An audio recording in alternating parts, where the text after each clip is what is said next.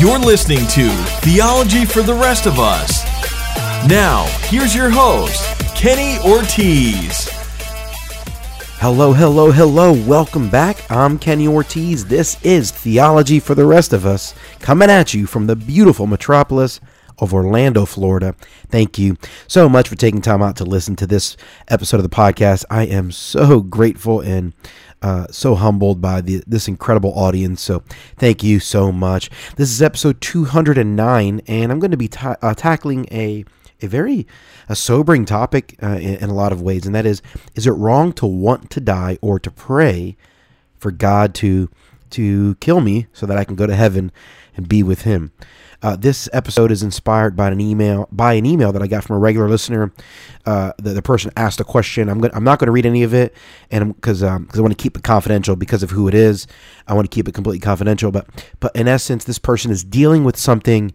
Um, that, that is very frustrating and difficult and, and tragic and there's a lot of moving parts to it and, and the bottom line is this person who who has put put faith in Christ has just come to the point and just said Lord, I just I don't want to deal with this anymore. I just want to be with you. I want to die. Can you just kill me? And and one of the thought process was is it is it wrong to just want to be dead? Is it wrong to just just kind of want to give up um, on this? Um, before, before I specifically answer this, I think there are a few episodes that I've done that I think would be really really helpful if there's anyone that's really wanting to dive into this topic. Um, uh, I covered on three different times on the podcast. I've covered the topic of suicide. Um, the first one was episode 43. I talked about Judas and whether or not he's in heaven or hell, and obviously he he committed suicide at the end of his life. So uh, I, I, I commented about Judas a little bit there.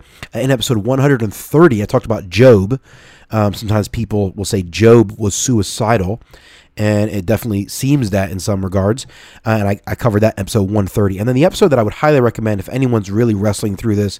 Um, that specifically related to suicide is episode 188. I specifically answered the question: If someone commits suicide, do they go?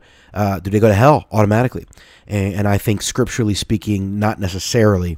And I cover that there in, in 188. Uh, the other episode that I recently did, I think that would be really helpful for anyone wrestling through through these sorts of topics and questions, is episode 195. I talked about euthanasia, or what's more maybe more commonly known as uh, as assisted suicide or mercy killing, or you know, there's a whole variance of different words uh, that that are related to the term euthanasia. But the idea of of allowing doctors or other you know government officials or medical professionals to step in and to to kill.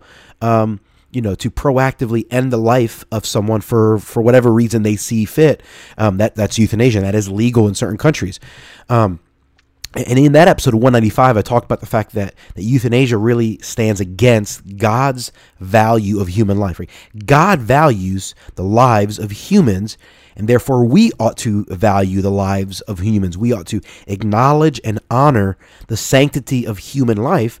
And we ought to fight to preserve life. We ought to fight to promote and cultivate a culture of life in our society, in our communities, in our churches, in our homes. Wherever we go, we ought to honor and acknowledge the, the value of human life, and we ought to fight to preserve it. That's really, really important. I believe uh, clear in the scripture. God values life overall. And so, as you're wrestling through some of these concepts and questions and ideas, I think really uh, diving into some of those ideas and concepts would be helpful. So, go back and listen to especially 195 and 188. I think those could be uh, be helpful.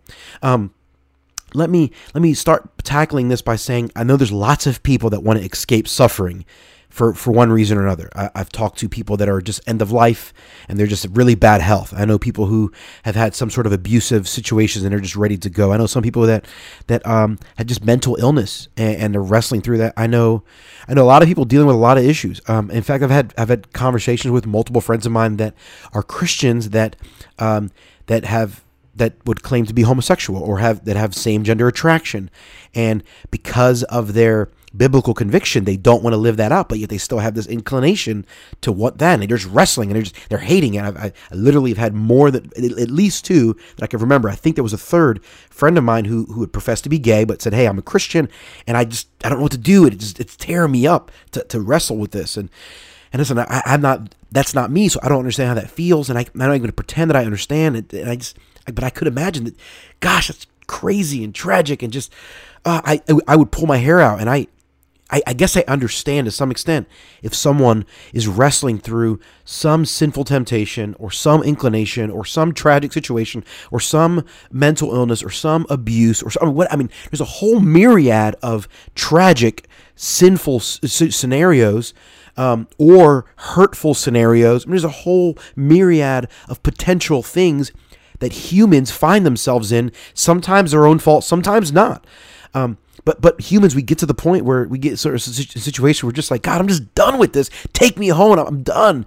And I, you know what? I get it. I, I I've had those sorts of emotions and moments, and I know that pe- some people get to the point where they're just like, God, I don't want to suffer anymore. And, and the reality is, you're not alone because Jesus had a moment like that at least we know of one. There may be others, but there's one ex- explicit in the scripture, Matthew 26. Jesus is about to die on the cross. He's, he knows what's coming, and he says to the Father, could, could this cup pass from me? He's saying, like, is there any way for me not to have to go through this? I don't want to do this suffering. I want to escape this potential suffering. I'm about, to, I'm about to suffer. God, I don't want to do this. This, ugh, the angst, the frustration, the, the, the pain, like all of those things that that were that that could, all those emo- human emotions that well up with us. Jesus, Jesus got a taste of those. He under, he understands those things. He he wanted to escape this.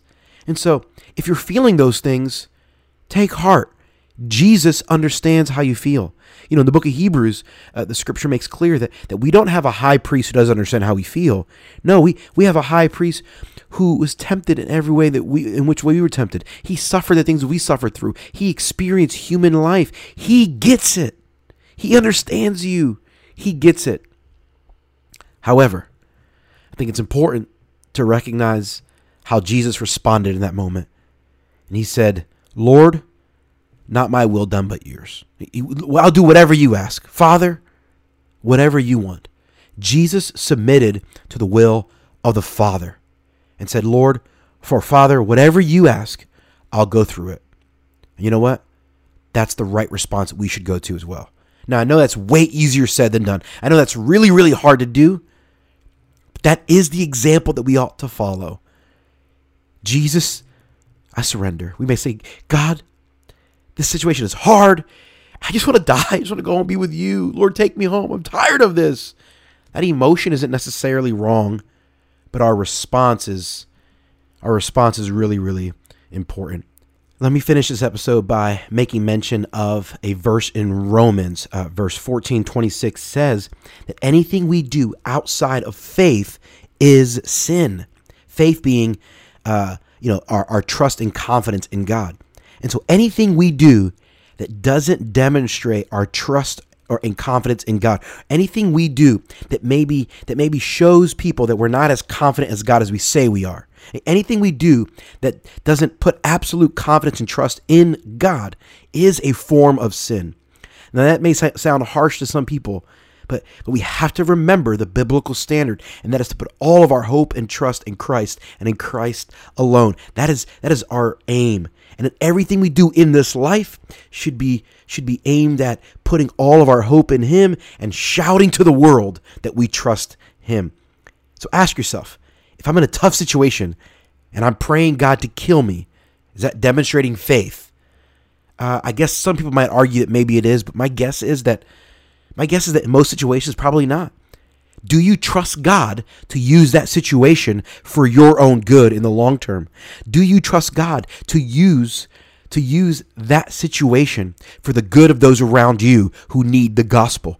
Or, or do you trust God enough to be able to, to be able to orchestrate that situation for his own glory in the long term? Do you have enough faith to keep the the the attitude in that moment that shouts to God that you trust Him above all else. See, lots of people find themselves in situations that may not be their fault, but even in those moments, even when it's tough, do you trust God? Because if you do anything in that moment that doesn't demonstrate your faith, or is not birthed out of faith, then you have sinned. I want to challenge you, myself, every, everyone out there, I want to challenge us to embrace an attitude of surrendering to God, to worshiping Him, and to acknowledging that we trust Him no matter what the situation we find ourselves in. That, my friends, I think, is the faith that God is calling us to have. Hey, thanks for listening to this episode of the podcast. Hope this has been encouraging and challenging. If you have a question or a topic that you want me to address on the show, shoot me an email. It's heyortiz at theologyfortherestofus.com. That's H E Y O R T I Z at theologyfortherestofus.com. Hey, make sure you subscribe to the podcast. It's the only way to guarantee that you never miss a single episode. And if you love the podcast, do me a huge favor. Head over to iTunes, leave a five star review. Those reviews are a big, big help to the show. Thanks again for listening. I'm Kenny Ortiz, and this has been Theology for the Rest of Us.